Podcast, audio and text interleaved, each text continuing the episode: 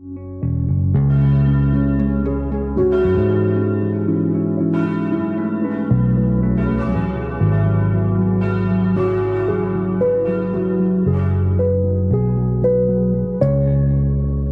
back to the Vatican Briefing, National Catholic Reporters podcast covering Pope Francis, the Vatican, and the big decisions facing the global Catholic Church. I'm Joshua McElwee, the Reporter's news editor. And hello, I'm Christopher White, the Reporter's Vatican correspondent. We've got something really quite special for you this week. Chris and I are going to take you into the storied halls of the Vatican's powerful Dicastery for the Doctrine of the Faith for an exclusive interview with Archbishop Charles Scicluna.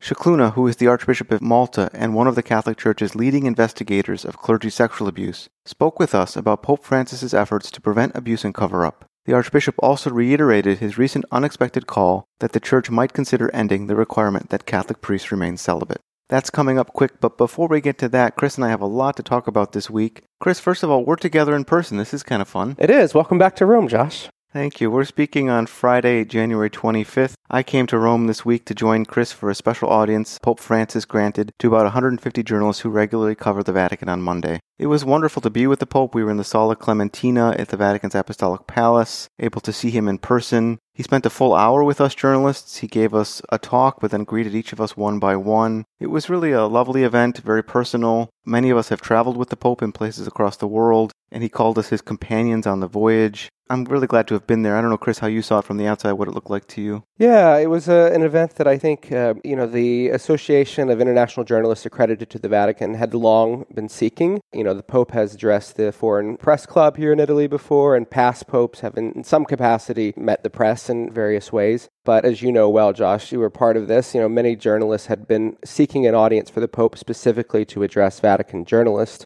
And after 10 years, it finally happened. I think there were some behind the scene efforts from some of our colleagues that made this finally come to fruition. It was really lovely, and uh, we're, we're, grateful to the Pope. We're grateful to the work of the leaders of that group of journalists who help us here in Rome. It's also been a very busy week because it's also been the week of prayer for Christian unity. Chris, you wrote about that in your column for National Catholic Reporter at ncronline.org about the, really the kickoff of the event at Rome's main Methodist Church, following through this week with all various events. What's it been like here? Yeah, I, I, think, you know, the week of prayer for Christian unity has been taking place for over a century. But I think, at least from my perspective, with the, the synod happening in, in the recent year, uh, there's been a real focus on ecumenism. So I think it's given renewed energy to this movement. So I just kind of wanted to provide our readers with a snapshot of these various activities. It's Catholics, Methodists, Lutherans, all sorts of, you know, Christian communities and congregations here in Rome this week. So sort of the two of the, the main storylines that I focus on in my column was the fact that, as you mentioned, on Sunday, the main Methodist church here in Rome, Ponte Sant'Angelo, invited Sister Nathalie Becquart, who's the number two official at the Vatican Synod office, to preach. I spoke with the head of the Methodist Office for Relations with the Catholic Church here in Rome, and he said that this church has a long tradition of inviting leaders from other Christian communities to speak on this Sunday during the Week of Christian Unity. This was the first time that a senior Vatican official who's a woman was invited to do so and accepted the request. So I think it was, you know, a bit of a, a newsworthy moment for Sister Nathalie and for the Methodist community. Uh, and then we also have in town over 50 Catholic and Anglican bishops who have come together in pairs from their respective areas from around the world. And they were commissioned to go forth in unity last night at a, a special prayer service at the Papal Basilica of St. Paul outside the walls. And Josh, you were there for this occasion. Yeah, it was really lovely to see Pope Francis together with the Archbishop of Canterbury, Justin Welby. Obviously, they clearly have a very nice rapport with one another. Each gave a little homily reflection at this ecumenical Vespers service at which they were sending these bishop pairs forward. There was a brief moment in the event that was quite interesting. It was interrupted by two women from PETA who were protesting or asking that the Catholic Church would stop endorsing or blessing bullfighting. It wasn't quite clear at the moment what was happening or why this was becoming the center of the event. It was interesting. It happened quickly. I don't think anyone toward the front of the basilica even really noticed what was going on, and the, the ceremony kind of went on without any notice. What I found most interesting was seeing uh, Francis, 87 years old, obviously a bit limited in, in his capabilities, still very involved in the service service. At the end, we could tell that he was asking the people around him that he wanted to stay longer. He got up to greet each of the bishop pairs that were being sent forth and then brought forward to the first file of seating in the basilica to greet all of the different various ecumenical representatives. It was nice to see the Pope kind of really engaged, and clearly, this is something, this ecumenical relationship or building forth the Christian unity, something that really isn't dear to him and something he really wants to support. So it was quite a nice experience. Just a year ago, almost, was the one year anniversary of when Pope Francis and Archbishop Welby, along with the moderator of the Church of Scotland, went to South Sudan for this peace pilgrimage, which I think is a marked a historic moment for ecumenical relations. And then last night, you know, we had this commissioning of these Anglican and Catholic bishops, and their journey doesn't end here in Rome, but they're going onward to Canterbury to have a prayer service over the weekend there. So from Rome to Canterbury, quite symbolic. So a very special time here this week, moving from Rome to Canterbury. Well, we might want to pivot here just to discuss why we were talking to Archbishop Scicluna this week. Uh, we had asked for an interview with the Archbishop because we are marking the fifth anniversary of the first of its kind, February 2019 summit at the Vatican, called by Pope Francis for church leaders to discuss clergy sexual abuse. And Archbishop Scicluna, who is someone we've interviewed in the past, was very gracious to accept that interview and to actually have us over to the Dicastery for the Doctrine of the Faith because he was there this week for their plenary meetings in which dicastery staff and bishop members come together to discuss the needs in front of the dicastery and kind of the direction they should be taking. Yeah, if we think back just um, you know 5 years ago, we were both here for that clergy abuse summit. I think it's probably fair to say that no other event since the conclave of 2013 has attracted the sort of media from around the world to Rome like that event because it was quite historic. The Pope had called the heads of every bishops' conference from around the world to come to Rome to reckon with abuse, to talk about procedures for preventing abuse. Uh, this came after a series of high profile scandals followed of former Cardinal McCarrick in the United States, a series of grand jury report investigations in the States, the crisis in Chile. All these things were sort of mounting, uh, and the Pope was, was reckoning with abuse uh, in, a, in a serious way. And so, what we wanted to put to the Archbishop was look, five years ago, the Vatican invested a lot of time and energy to try to get everyone on the same page. What's the result five years into this? And something you'll hear him talk about are kind of some of the major results that happened from the summit. One being the new law in the Church Vos Estis Lux Mundi, which put forth mandatory reporting obligations for all priests and all members of religious orders in the Catholic Church. It also created a new system in an attempt to hold bishops accountable for either abuse or cover up, to empower local archbishops to investigate bishops in their regions accused of abuse or cover up. And there's another host of things that resulted from that summit that Archbishop Scicluna talks about and tries to explain a bit we also took our the opportunity to ask him about some criticisms of those measures and whether they, they go far enough. Yeah, we were in the office that processes and handles all these abuse cases from the world. And I think what we got from the Archbishop was a pretty frank assessment of you know where he sees real progress but challenges uh, and the sort of changes that still need to be made. Well, that's probably a good point to let you actually hear from Archbishop Scicluna himself. So let's go ahead and take a break, and after the music, we'll be back with our exclusive interview with Archbishop Charles Scicluna from inside the Vatican's Dicastery for the Doctrine of the Faith.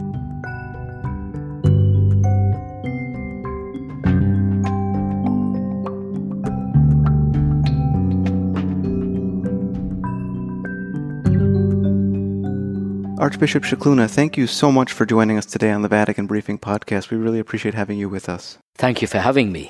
Archbishop, we've asked for this interview specifically to talk about the five year anniversary of the first of its kind February 2019 summit called by Pope Francis for church leaders to discuss their efforts to confront clergy sexual abuse and better protect minors. Looking back at our reporting on the event, I was struck by the Pope's promise at the end of the summit that the church would decisively confront the abuse of minors. Five years on from the summit, what is your overall assessment? How is the church doing? Is there one major success in those five years that you would highlight?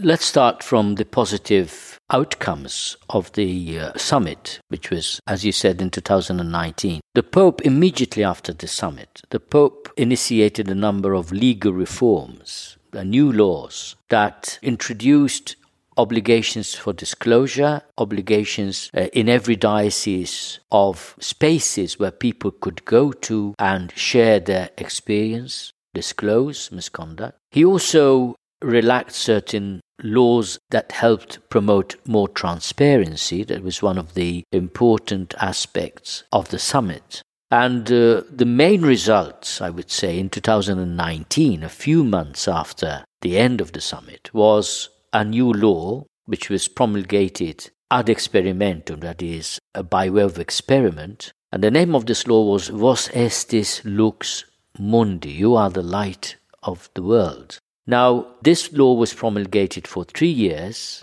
and now we're already five years down the line, and we have now a law which is not ad experimentum anymore, but is now enshrined in the list of laws of the Roman Catholic Church. So the Pope decided to uh, confirm this new law, Vos Estis Lux Mundi, and I think this is one of the main results of the summit. And it is very important to note that this law has two sections. The first section is, is, is historical because for the first time there is a recognition of misconduct against vulnerable adults that is put on the radar. There is also the concept of cover up as a crime in church law. But then there is also an obligation to disclose misconduct. There is a protection for people who disclose misconduct. But there is also importantly a duty of care for victims and their families. These are all very important principles. Another important principle, which is then towards the end of this law, is that we will cooperate with the civil authorities. Now, the second, this is the first bit of Vos Estis Lux Mundi, which is important because it is addressed to the universal church, the Latin Rite, the Eastern Rite churches, and it also imposes on every diocese structures where people can go and feel welcome and comfortable with sharing their narrative. This is what the law states, this is what the law wants. The second bit of the law of Vos Estis Lux Mundi, which has now been confirmed, is holding leadership accountable. So when a person in leadership, and this is obviously a reductive way of presenting the whole list of leadership types that we have in the church, from cardinals, bishops, religious superiors, lay leaders of uh, lay movement. So, this list of leadership, if they are accused, there is a special procedure that ensures and guarantees accountability, but also responsibility. It is important because one of the dangers is that people who need to process cases will obviously not do anything if they are the people accused. So I think that the second part of Vos Estis Lux Mundi is also important because it gives us a procedure how to investigate people in leadership. Now I'm talking about a law because you also asked me, where are we? Now a law is no magic. You, you create laws. So the, the, the, the law expresses the will of the, in our case, the supreme legislator, the Pope. It also corresponds to a need. But there is a process which is accepting the law, assimilating the law. Now that takes time, and it is, uh, if you look at the graph of the Universal Church, you may find that there are pockets where the law is not on the radar. So I think that the fact that we have the law is not like we've done our duty and this is like a job well done. And we have a law which is an instrument.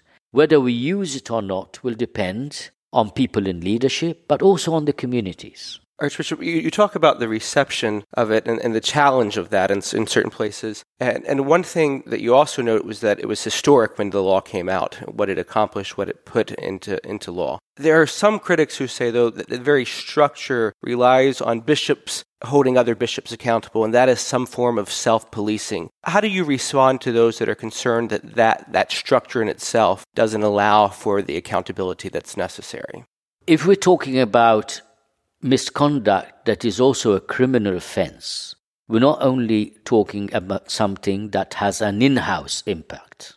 If there is, for example, a member in leadership or even clergy, because the first part of Vos Estis Lux Mundi, Mundi does not only concern clergy but even lay people. And uh, most of the list of misconduct under Vos Estis Lux Mundi are criminal crimes in civil jurisdictions. So we're talking about an egregious misconduct that is not only a crime or delict in, in the structure and legal framework of the church, but it's also a crime in the civil society.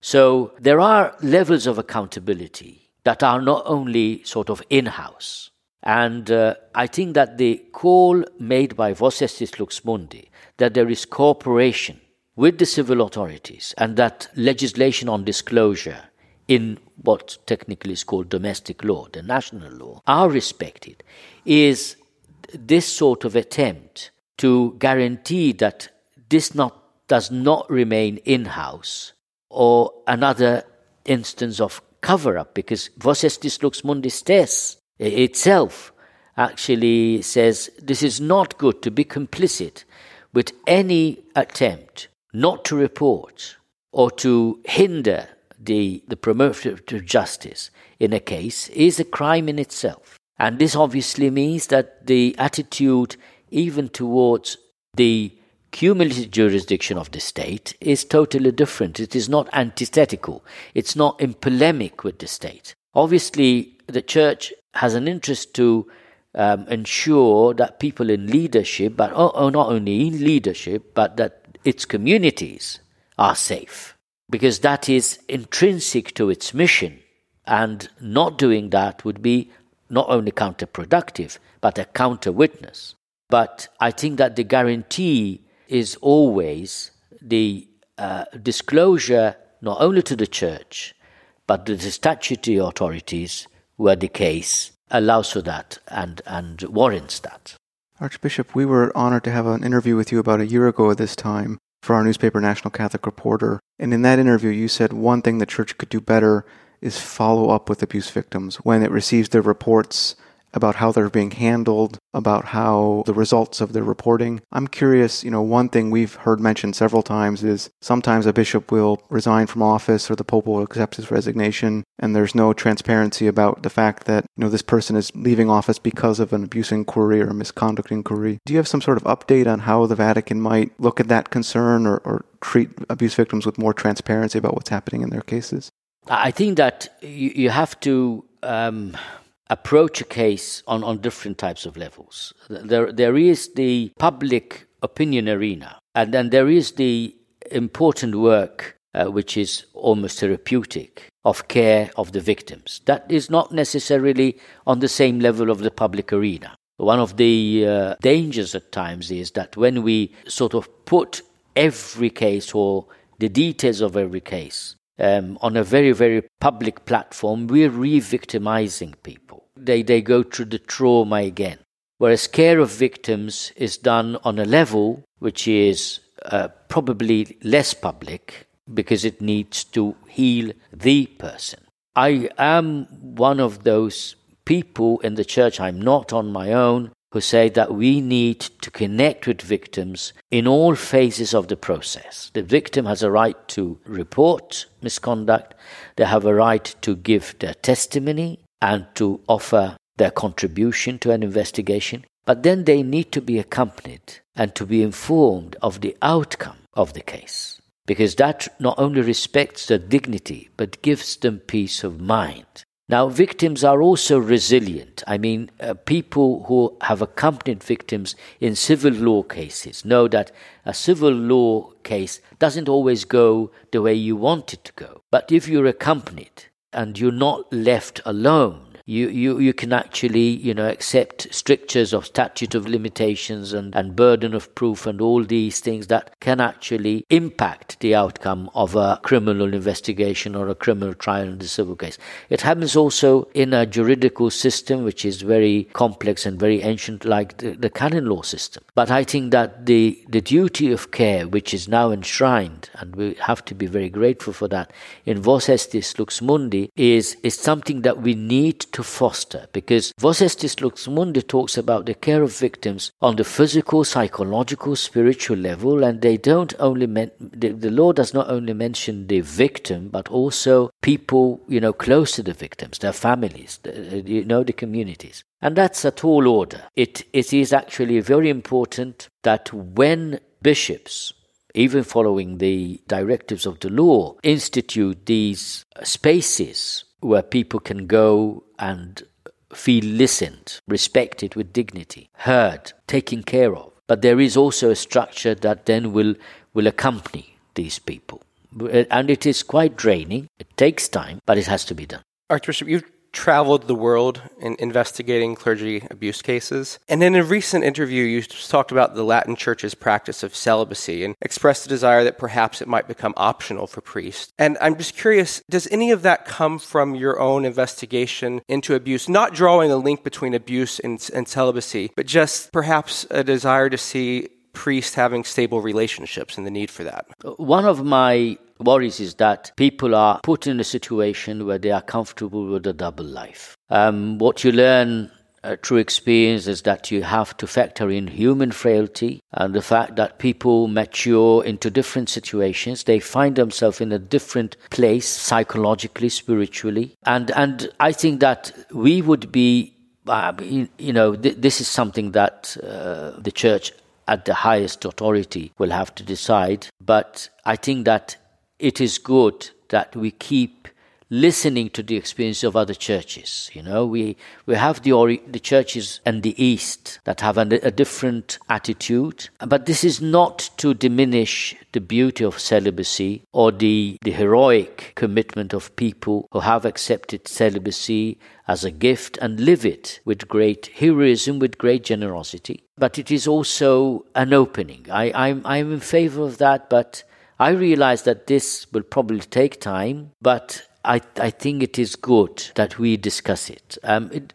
Everybody accept that this is not a doctrinal issue, although celibacy has a doctrinal underpinning, but so is a married clergy, also a beautiful image of Christ the bridegroom. So the sacrament of marriage is also a holy state of life and not incompatible with the priesthood. Although the Vatican Council says that celibacy is really appropriate for the ministry of the priesthood, that is something that is in, in the doctrine.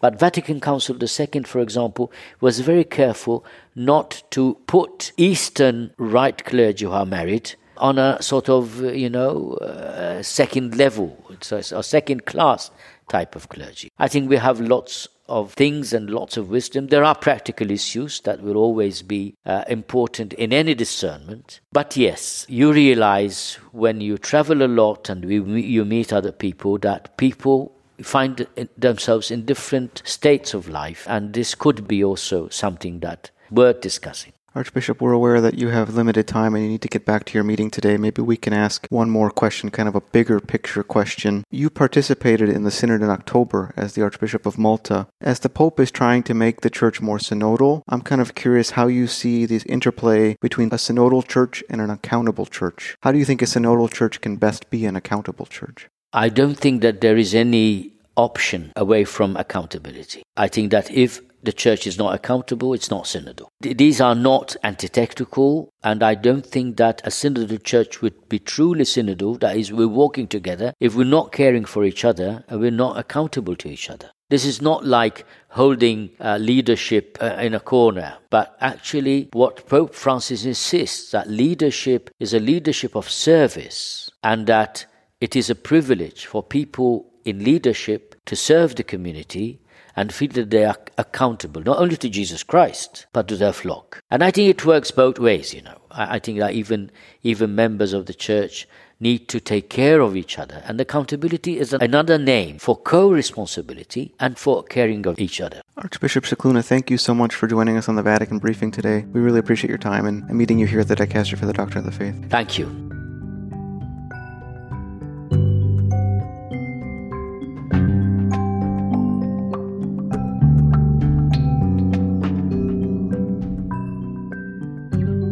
So grateful we were able to be joined by Archbishop Charles Scicluna this week. Chris, I was struck by so many points in the interview, and it was a bit brief because the Archbishop was attending this plenary discussion at the Vatican's Dicastery for the Doctrine of the Faith. But I was really struck that he did not really back down from his call for the Catholic Church to reconsider its practice of having priests remain celibate in their lives and also that he you know he was careful not to ascribe the practice of celibacy to abuse or to be some sort of causing factor of abuse but also willing to share kind of his experience of investigating clergy sexual abuse of being in places across the world and reading the files and expressing a serious worry about priests living double lives and perhaps the practice of celibacy could in some fashion lead to that happening Yeah, Josh, you mentioned that he was here in Rome for this plenary meeting of the Dicastery of the Doctrine of the Faith, which brings together its members from all over the world. So there are bishops and cardinals here from so many backgrounds, so many countries, various theological persuasions. And, you know, had he received any serious pushback for this proposal, it still hasn't seemed to change his mind or his opinion and his willingness to speak out on this. And he's sticking with his gun. So that was certainly notable. And I also, you know, I, I appreciated his reflection about how laws are one thing, but cultural change is another, and, and that still remains a challenge. Yeah, it's quite interesting that it's hard to imagine a scenario you know, a few years ago where a top leading Vatican official would say these kinds of things, and then beyond that, say them from inside the Vatican and inside the very office that would have used to have been tasked with kind of investigating priests who might have said exactly what he is saying now. The church is in a different place now in 2024 than it has been, I think, before. Well, this might be a good place to wrap up today's episode.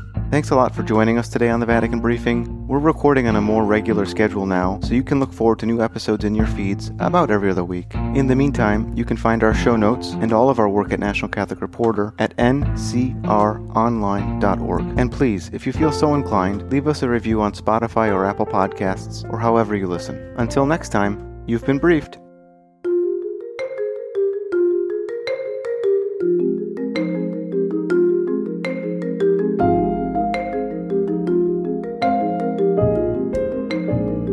The Vatican Briefing is a production of National Catholic Reporter.